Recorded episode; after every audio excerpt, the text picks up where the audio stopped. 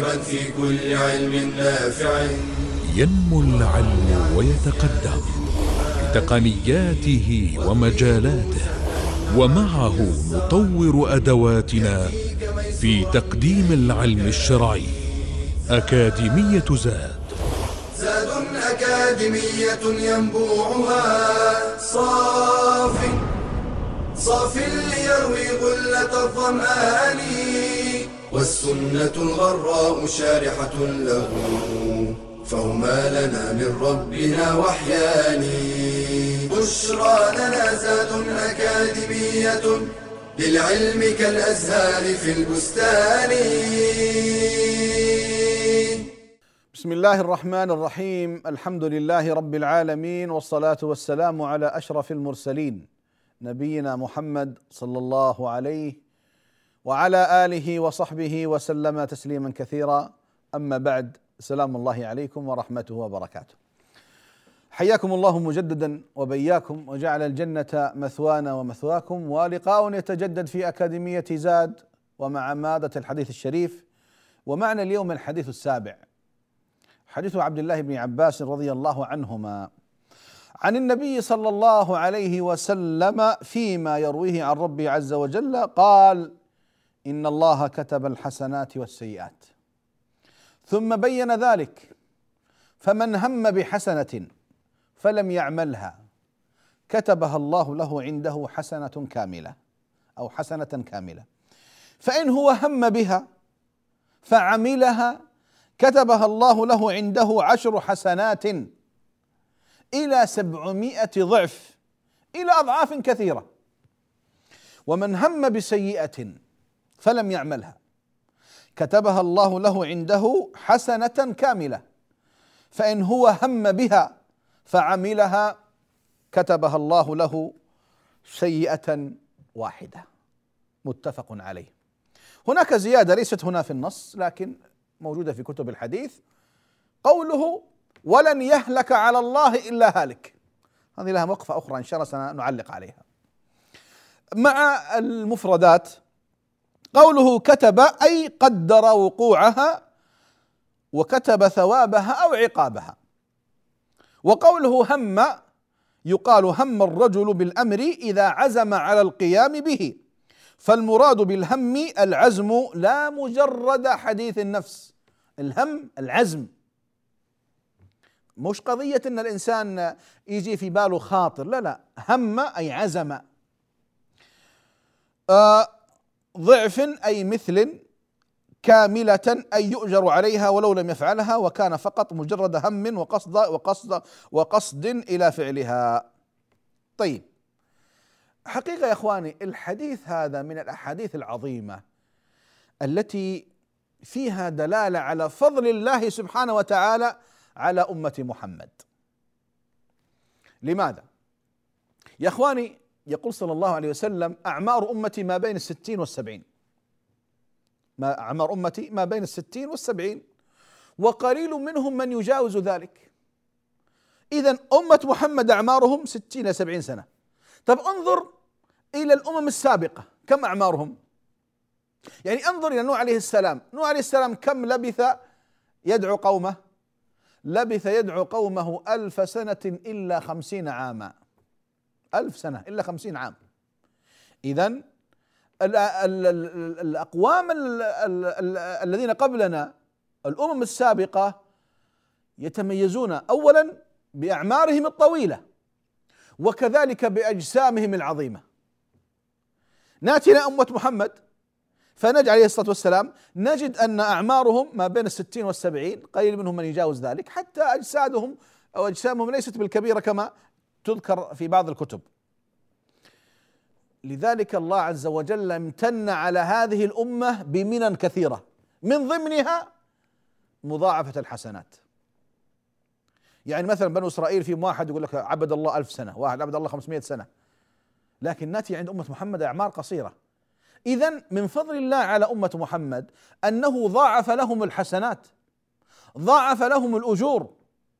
وكما سمعنا. هذا بس مثال بسيط جدا. يعني من هم بحسنة فلم يعملها. هممت أني أتصدق بهذا. ما تصدقت به. لكن أنا لما لما ما ما أتممت فعلي مع أنني عزمت طيب لك حسنة كاملة. فإن تصدقت بهذا كاملا لك به عشر حسنات. إلى سبعين إلى سبعمائة إلى أضعاف كثيرة. حسب إخلاصك وصدقك ونيتك. طيب أدركني الضعف البشري. هممت أن أسرق هذا. هممت. لكن تذكرت الله وقفت. آه ما دام أنك تركتها لله خوف من الله هذا الهم سأعطيك به حسنة كاملة. طيب هممت أن أسرق هذا وسرقته. سيئة واحدة بس. أرأيتم كرم الله؟ هنا لما لما نتفكر في اسم الله الكريم اسم الله الكريم. على مثل هذه الأمور تظهر ثمار هذا الاسم أيها الأحبة. فإذا من كرم الله سبحانه وتعالى ومن فضل الله سبحانه وتعالى أنه يضاعف الحسنات ولا يضاعف السيئات. مثال. الحسنة تصل إلى عشرة إلى سبعين إلى سبعمائة إلى أضعاف كثيرة. كما قلت إيش؟ بحسب إيش؟ إخلاصك وصدقك مع الله وتحريك الإخلاص لله عز وجل في عملك. يقول صلى الله عليه وسلم سبق درهم ألف درهم. سبق درهم خمسين ألف درهم. سبق درهم مئة ألف درهم. كلها حديث صحيحة. قالوا كيف؟ كيف يسبق درهم؟ ألف درهم. قال رجل له درهمان. فتصدق بواحد. فكأنما تصدق بنصف ماله. شوفوا أبو ألف أجره كامل لكن الدرهم هذا عند الله أعظم. ورجل له مال كثير أخذ من عرضه ألف ما أثر فيه. أجره كامل لكن الدرهم ذاك أعظم عند الله سبحانه وتعالى. لأن ذلك فضل الله يؤتيه من يشاء. قال صلى الله عليه وسلم من تصدق بعدل تمرة من كسب طيب ولا يقبل الله إلا الطيب فإن الله يستلمها بيمينه فيربيها لأحدكم كما يربي أحدكم فلوه أو قلوصه حتى تصبح مثل الجبل. وفي رواية مثل جبل أحد. تمرة. لماذا؟ لأن الله يضاعف. تمرة مثل جبل أحد. يا إخواني بالمناسبة جبل أحد ثلاثة كيلو ونص في سبعة كيلو ونص. أنا لفيت حوله بالسيارة أخذت عشر دقائق. تمرة واحدة. من كسب طيب وبإخلاص وبصدق مع الله ها أعظم عند الله من جبل أحد. اذا نتاجر مع من؟ الآن لما تنزل شركه من الشركات يقول لك ال ال الكسب المتوقع 10% المردود 10% في 10 سنوات. هذا مشروع مربح. والتجار يتهافتون عليه. كيفك أنت مع الله ذا الحين مثل الذين ينفقون أموالهم في سبيل الله كمثل حبة أنبتت سبع سنابل في كل سنبلة مئة حبة والله يضاعف لمن يشاء والله واسع عليم. اذا انظر إلى فضل الله دائما تفكر في عظمة الله في عظمة عطائه في عظمة فضله في عظمة جوده في عظمة إكرامه لعباده مشكلتنا نحن ننظر إلى السيئة ونعظمها أو للبلاء ونعظمه وننسى ما عند الله سبحانه وتعالى. اذا الله سبحانه وتعالى يضاعف. والله يضاعف لمن يشاء. من ذا الذي يقرض الله قرضا حسنا فيضاعفه له اضعافا كثيرة. كثيرة.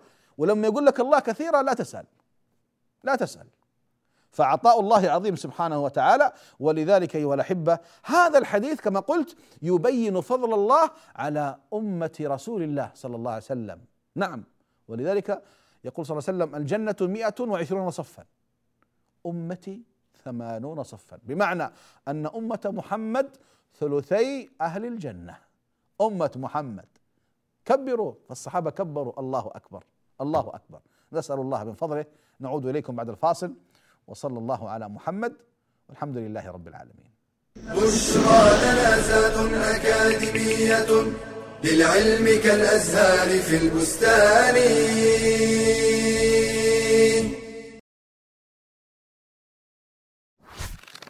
يحرص كثير من الآباء والأمهات على تعليم أبنائهم شتى العلوم ويبذلون في ذلك الغالي والنفيس من أوقاتهم وأموالهم.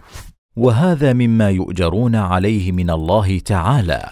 ولكن هل اعتنوا مع ذلك بتعليمهم أدب العلم وسمته؟ فهو الذي يهذب أخلاقهم ويحسن طباعهم.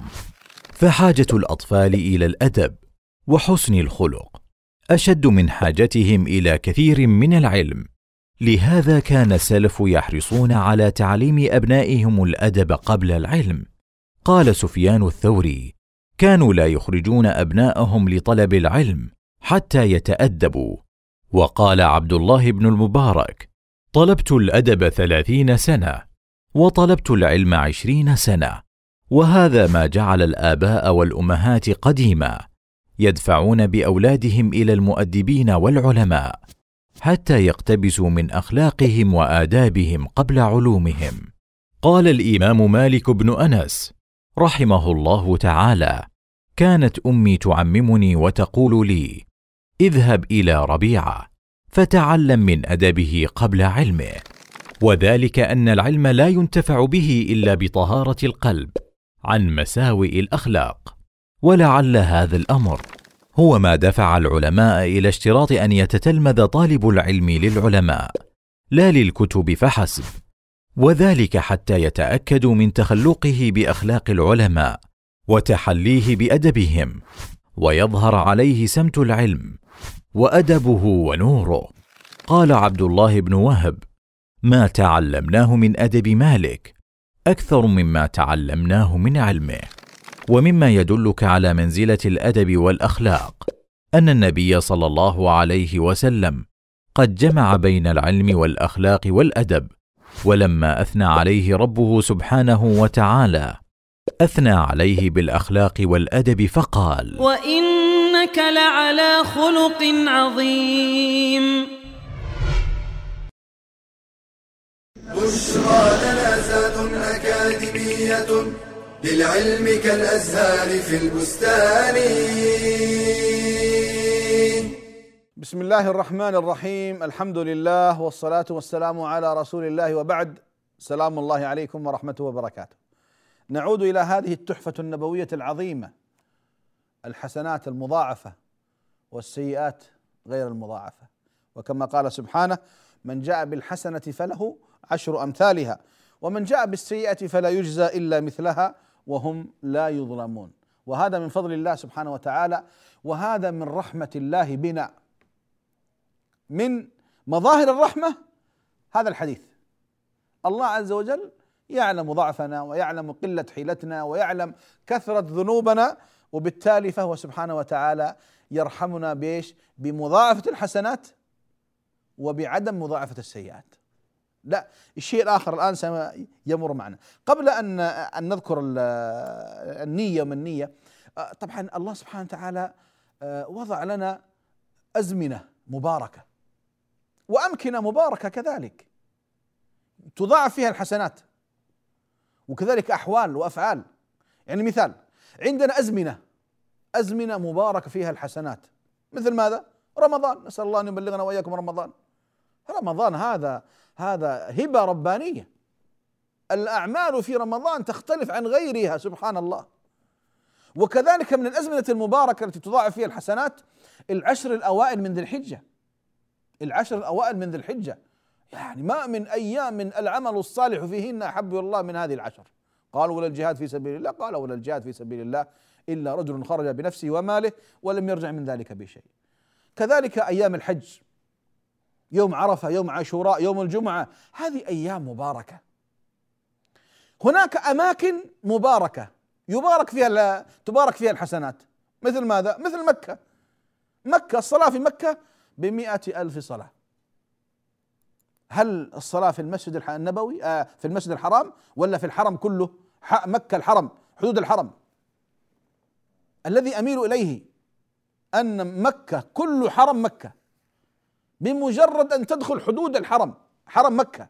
ليس المسجد الحرام لا حرم مدينة مكة. أي مكان في هذا الحرم بمئة ألف صلاة. هنيئا لكم يا أهل مكة. هنيئا لكم. وكثير من العلماء على أن المسجد الحرام هو مكة المكرمة كلها. داخل حدود الحرم المكي. ليس المسجد الحرام لا الحرم المكي المدينة نفسها. فأي مكان في مكة؟ الصلاة فيه بمئة ألف صلاة. بمئة ألف؟ طيب اقسم على خمسة. شوف كم يطلع لك. كم من السنين؟ الفرض الواحد في مكة بسنين. عشرات السنين. هذا فضل الله عز وجل. كذلك الصلاة في المسجد النبوي بألف صلاة. الصلاة في المسجد الأقصى بخمسمائة صلاة. إذا هناك أماكن العبادات فيها لها لها أجور.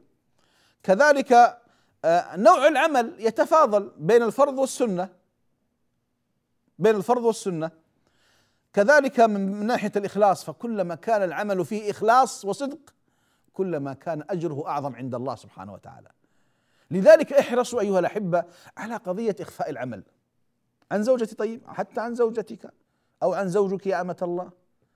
كلما كان العمل فيه خفاء كلما كان أقرب إلى الإخلاص. كان الرجل ينام مع زوجته على فراش واحد وساده واحدة يبكي طول الليل وزوجته بجانبه لا تعلم. بعض السلف كان يصوم عشرين ثلاثين سنة وأهله ما يدرون. إذا خرج الصباح إلى حانوته يأخذ معه طعام الإفطار فيتصدق به. ويمكث في حانوته إلى المغرب فيأتي يتعشى مع أهله يظنون أنه قد أكل في حانوته وهو صائم. لذلك الإنسان أيها الأحبة يحرص. قدر ما تستطيع. ورجل ذكر الله خاليا خاليا ففاضت عيناه. ففاضت عيناه. ما رآه أحد إلا الله سبحانه وتعالى. ورجل تصدق بصدقة فأخفاها حتى لا تعلم شماله ما أنفقت يمينه. اذا كل هذا يساعد في ماذا يا أحبابي؟ يساعد في مضاعفة الحسنات والأجور. أضعاف كثيرة. نسأل الله سبحانه وتعالى أن يتقبل منا ومنكم. مكفرات الذنوب. ومرت معنا سابقا لكن ينبغي دائما أن نذكر بها. كما أن الحسنات هذه سماها ابن تيمية رحمه الله الحسنات الماحية. من مكفرات الذنوب قال الحسنات الماحية هذه الحسنات. أتبع السيئة الحسنة تمحها وخالق الناس بخلق حسن. آه، ابن تيمية لما تكلم عن مكفرات الذنوب ذكر أن مكفرات الذنوب عشرة مكفرات. نعيد من باب التذكير. المكفر الأول الاستغفار. المكفر الثاني التوبة. المكفر الثالث الحسنات الماحية الواردة في الحديث. سيئة بسيئة وحسنة بعشر سبعين سبعمائة أضعاف كثيرة. المكفر الرابع المصائب المكفرة. ما يصيب المؤمن من نصب ولا وصب ولا هم ولا حزن حتى الشوكة يشاكها إلا كفر الله بها من سيئاته. المكفر الخامس دعاء المسلمين لبعضهم البعض. دعاء المسلمين تكفير لك وأنت ما تدري. تكفير لذنوبك سيئاتك. أنت تنام هناك من الأمة من يستغفر لك ويدعو لك. اللهم اغفر للمؤمنين والمؤمنات. يقول صلى الله عليه وسلم من استغفر للمؤمنين والمؤمنات كتب الله له بكل مؤمن ومؤمنة حسنة. المكفر السادس سكرات الموت. غصص الموت. المكفر السابع المكفر السابع عذاب القبر وضمة القبر كل هذه من المكفرات. المكفر الثامن هول المطلع يوم القيامة.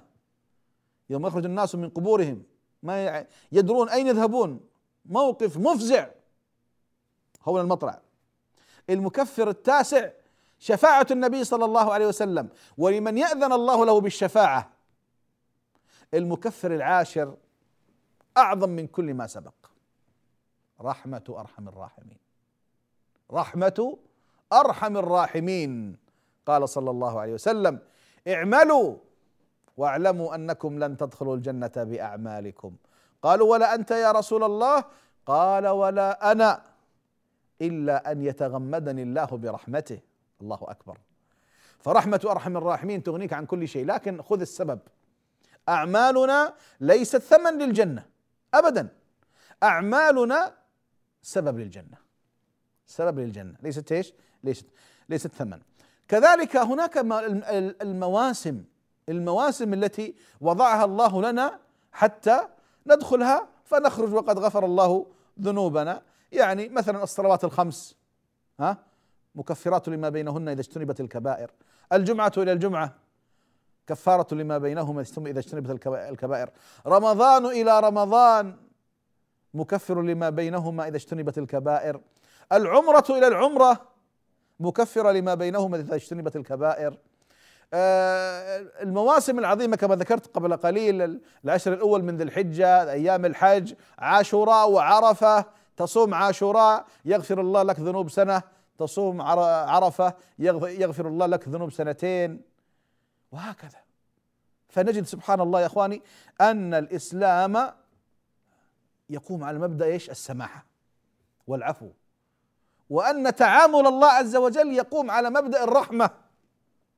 وهذا الحديث من أكبر الشواهد على أن الأصل في معاملة الخلق من قبل الخالق الرحمة. حسنة بعشر سبعين سبعمائة بأضعاف كثيرة سيئة بواحدة.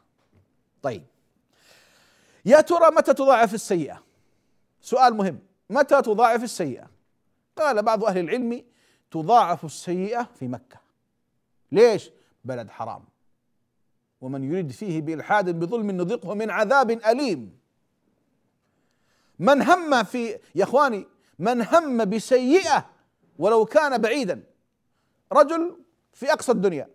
عنده هم. سأذهب إلى مكة وسأسرق في مكة.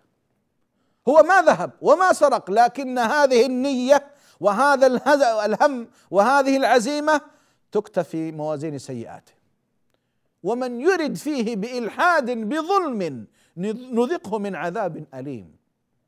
ابن عباس ما سكن مكة وهو من أهل مكة. ولد مكة كما يقالون أو يقولون. لا سكن الطائف. خوفا من هذه النية. ليت الذين يفسدون في مكة يتقون الله عز وجل. وأعظم كارثة من يخطئ داخل المسجد الحرام إما بنظرة أو بأذية أو أو أو لا انتبه. حتى وأنت في الحرم إياك أن تدافع عن الناس إياك أن تضيق على الناس. ابتعد قدر ما تستطيع. هذه مكة. هذه أعظم البلاد عند الله سبحانه وتعالى. فنحرص على فعل الطاعات فيها وترك الذنوب والمعاصي. فاصل ثم نعود إليكم بإذن الله تعالى. وصلى الله على محمد. بشرى لنا أكاديمية للعلم كالأزهار في البستان. من أعظم الأخطار التي تهدد المجتمع وتجعل بناءه هشا ضعيفا جهل المرأة بما تحتاج إليه من أمور دينها ودنياها وشؤون حياتها فهي الساعد الآخر لبناء المجتمع. فالمرأة الجاهلة لا يمكنها القيام بتربية صحيحة أو إعانة لأبنائها على التعلم والرقي بل ربما أنشأتهم على أفكار خاطئة أو معتقدات فاسدة. فبالجهل تتبرج المرأة فتفتن نفسها وغيرها وبالجهل تضيع المرأة حق زوجها وتنفره من البيت. فيتفرق شمل الأسرة. وبالجهل وقعت كثير من النساء في الخرافات والسحر والشعوذة. فالواجب على المرأة أن تحرص على طلب العلم وألا يمنعها الحياء من ذلك فإنه لا حياء في طلب العلم. كما قالت أم المؤمنين عائشة رضي الله عنها نعم النساء نساء الأنصار لم يكن يمنعهن الحياء أن يتفقهن في الدين. بشرى لنا أكاديمية للعلم كالأزهار في البستان. بسم الله الرحمن الرحيم. الحمد لله والصلاة والسلام على رسول الله وبعد. سلام الله عليكم ورحمته وبركاته. ما زلنا مع هذا الحديث الشريف. وفضل الله سبحانه وتعالى وسعة عطاء الله أحبتي في الله. لا نتكاثر شيء على الله لا نستعظم شيء على الله. بعض الناس يقول لك يا أخي حسنة ب 70 700 7 7000 700 ألف. يا أخي من الخالق؟ الله. من الكريم؟ الله. من الرحيم؟ الله. وأنت الضعيف أنت الذي خلقك الله عز وجل. فلا تستكثر شيء على الله لأن الله يقول يا عبادي لو أن أولكم وآخركم وإنسكم وجنكم قاموا في صعيد واحد فسألوني فأعطيت كل واحد منكم مسألته. ما نقص ذلك مما عندي إلا كما ينقص المخيط الإبرة إذا أدخلت البحر. لا تتعاظم شيء على الله لا تستكثر شيء على الله. إذا سألت الله ودعوت الله فأعظم في السؤال وأعظم في الرجاء وأعظم في الطلب من الله سبحانه وتعالى. لا تستعظم شيء على الله. إن يد الله سحاء الليل النهار لا يغيضها ما ما أنفق منذ خلق الله السماوات والأرض. لذلك أيها الأحبة بعض الناس يبخل على نفسه ومن يبخل فإنما يبخل عن نفسه. خزائن الله لا تنفذ. وإن من شيء إلا عندنا خزائنه وما ننزله إلا بقدر معلوم. ثم النية مهمة يا أحبابي. إنما الأعمال بالنيات وإنما لكل امرئ ما نوى. ويقولون النية مطية. يا أخي إنوي الخير ولو لم تفعله. إنوي الخير. مثلا لو قلنا مثلا بيننا وبين رمضان الآن حوالي خمسة ستة أشهر. يا أخي من, من الآن إنوي. إن شاء الله إذا جاء رمضان سأصوم رمضان إن شاء الله وسأقومه وسأعتمر فيه وسأتصدق وسأفطر الصائمين وسأقرأ القرآن وسأتفقد المساكين والمحتاجين وسأصل رحمي وسأدعو الله وسأذكر الله. شوف من الآن تنوي. ليش؟ لأنك لو أدركتك المنية قبل رمضان كتب لك نيتك كاملة. كتبت لك نيتك كاملة. إن شاء الله الحج بعد كم؟ ثمانية أشهر؟ سبعة أشهر ثمانية أشهر بإذن الله سأحج هذه السنة وإن شاء الله سأكون متمتعا وسأطوف وأسعى وسأتصدق وسكذا وسأحجج آخرين. آه. بحيث لو أن المنية اخترمتك قبل أن تلقى الحج تكتب لك النية كاملة. إنما الأعمال بالنيات وإنما لكل امرئ ما نوى. خذ التحفة النبوية الجميلة. يقول صلى الله عليه وسلم إنما الدنيا لأربعة نفر. إنما الدنيا لأربعة نفر. من هم قال رجل من سأذكر معنى الحديث. رجل آتاه الله مالا وعلما فهو يعرف لله في ماله حقا ويصل به رحما ويصل به أرحامه. قال فهذا في أعلى المنازل. أعطاه الله إيش؟ مالا وعلما. فهو يقضي بعلمه في ماله. يعرف لله حقا ويصل فيه رحما ويتصدق فيه على فقير. قال فهذا في اعلى المنازل. هذا الصنف الأول. الصنف الثاني قال رجل أعطاه الله علما ولم يعطه مالا. علم ما عنده مال. فيقول لو أن لي مثل فلان مثل فلان من المال لفعلت مثل ما يفعل. قال صلى الله عليه وسلم فكلاهما في الأجر سواء. الثاني تصدق؟ لا. أعطى الفقير المحتاج؟ لا. أخرج زكاة؟ لا. ما عنده. لكن عنده نية صادقة. لو كان عندي مثل فلان لفعلت مثله قال كلاهما في الأجر سواء. شفتوا النية؟ طيب. العكس الصورة العكسية تماما.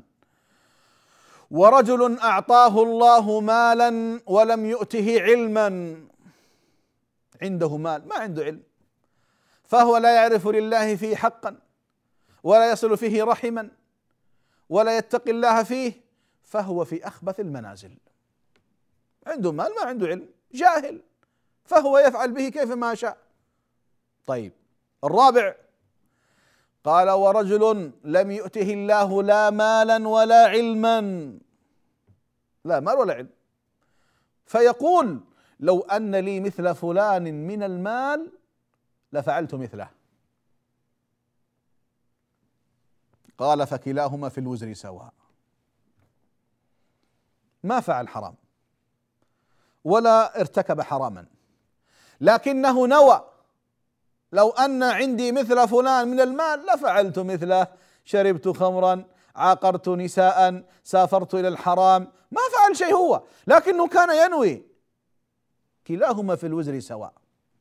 عرفتم الآن عظمة النية يا أحبابي؟ وإنما الأعمال بالنيات وإنما لكل امرئ ما نوى. إذا دائما يا إخواني وأخواتي أبنائي وبناتي انووا الخير. تمر على مسجد كبير فيعجبك. لو كان عندي من المال لفعلت مثل ما فعل هذا وبنيت مثل هذا المسجد وأمثاله كثر. أنت صادق في نيتك. الله من كرمه سيحسب لك هذا الأجر. تمر على مشروع خيري كبير جدا مكلف مئات الملايين وربما المليارات فتقول لو كان عندي من المال مثله لفعلت مثله. يا الله كلاهما في الأجر سواء. هذا كلام نبيك محمد صلى الله عليه وسلم ما هو كلامي. هذا كلام المعصوم صلى الله عليه وسلم. ولذلك يا أحبابي دائما انووا الخير ولا تنووا الشر. بعض الناس خاصة بعض الشباب ما عنده مسكين علم يشوف الدنيا وبهرجة الدنيا وشهوات الدنيا بس لو عندي مال بس لو عندي جواز سفر بس لو أستطيع أن أسافر لأفعل وأفعل وهو يكسب. جبال السيئات وهو ما يدري. لذلك إنما الأعمال بالنيات وإنما لكل امرئ ما نوى. آه فيه كما قلت لكم في أول اللقاء في تكملة غير موجوده في الحديث. ولن يهلك على الله إلا هالك. ما معنى كلمة ولن يهلك على الله إلا هالك؟ بمعنى إذا كان الله سبحانه وتعالى يعطيك بالحسنة عشر أمثالها إلى سبعمائة إلى أضعاف كثيرة. ويعطيك بالسيئة واحدة. وتيجي يوم القيامة وسيئاتك أكثر أنت تستحق الهلاك. من اللي أهلكك؟ أنت أهلكت نفسك. حاشاكم. نضرب مثال. الله عز وجل ما قصر معنا. حسنة بعشر إلى سبعين إلى سبعمائة إلى أضعاف كثيرة. وسيئة بواحدة. ويجيني هذا المغفل الأحمق. يوم القيامة بحسنات بسيئات أكثر من حسناته. إذا هو الذي أهلك نفسه. الله ما قصر معنا. الله ما قصر معنا. الله ضاعف لنا الحسنات وما ضاعف السيئات ويأتي أناس يوم القيامة وسيئاتهم أكثر. أين عقولكم؟ أين أعمالكم؟ أين جهدكم؟ أين بذلكم؟ إذا ننتبه أيها الأحبة. لا ألاحظ أنا كما ذكرت في في اللقاء أن الحسنات ودعاء المسلمين والاستغفار والتوبة والفطرة وربنا لا تؤاخذنا إن نسينا أو أخطأنا ورفع عن أمة الخطأ والنسيان مستكره عليه. أشياء كثيرة عندك. ومع ذلك يأتي إنسان يوم القيامة وسيئاته أكثر لن يهلك على الله إلا هالك. طيب. في الحديث المتفق عليه يقول الله سبحانه وتعالى يا آدم يقول لبيك وسعديك والخير في يديك يقول أخرج بعث النار. أخرج بعث النار. فيقول يا رب ومن بعث النار؟ قال من كل ألف رجل في الجنة وتسعمائة وتسعة وتسعين في النار. لاحظتم؟ هناك يشيب الولدان. وترى الناس سكارى وما هم بسكارى ولكن عذاب الله شديد. شق ذلك على الصحابة. يا رسول الله أينا ذاك الرجل؟ واحد في الجنة. يعني أهل الجنة إلى أهل النار واحد إلى ألف. فقال صلى الله عليه وسلم أبشروا وأملوا فإن من أمتي واحد ومن يأجوج ومأجوج ألف. 999 من أمتي واحد ومن يأجوج ومأجوج 999 الله سبحانه وتعالى يقول في محكم التنزيل وما أكثر الناس ولو حرصت إيش؟ بمؤمنين. ويقول الله بعدها بآيتين وما يؤمن أكثرهم بالله إلا وهم مشركون. إذا أيها الأحبة هذا ليس تقنيط لا بالعكس. أنا أقول باب الرحمة مفتوح لكن أنت أبذل السبب أبذل السبب. ذاك القاتل اللي قتل 99 نفس وكمل المئة بالراهب بذل السبب. أخذ ينوء بجسمه يزحف على الأرض حتى يصل إلى القرية الصالحة. فوجدوه أقرب إلى القرية الصالحة بشبر وقيل بذراع. يمكن الشبر أو الذراع هذا الذي أخذ يزحف عليها حتى يصل إلى القرية الصالحة. فأنت أبذل وأنا أنا أبذل وكلنا نبذل. صحيح رحمة الله واسعة لكن انتبه رحمة الله يعطيها من يشاء. الله إن شاء عذبك وإن شاء عفى عنك. طب أنت ليش تجعل نفسك عرضة للعذاب؟ يا أخي سابق وسابق واعمل. والذين جاهدوا فينا لنهدينهم سبلنا وإن الله لمع المحسنين. اذا أيها الأحبة نحن الآن في دار الدنيا نعمل نبذل نجاهد أنفسنا نتقي الله عز وجل. وتذكر فمن يعمل مثقال ذرة خيرا يره ومن يعمل مثقال ذرة شرا يره. أسأل الله سبحانه وتعالى أن يعفو عنا جميعا نسأله أن يرزقنا جميعا علما نافعا ورزقا واسعا وشفاء من كل داء. وصل اللهم على محمد وعلى آله وصحبه وسلم تسليما كثيرا. والحمد لله رب العالمين. يا راغبا في كل علم نافع. متطلعا لزيادة الإيمان وتريد سهلا النوال ميسرا يأتيك ميسورا بأي مكان.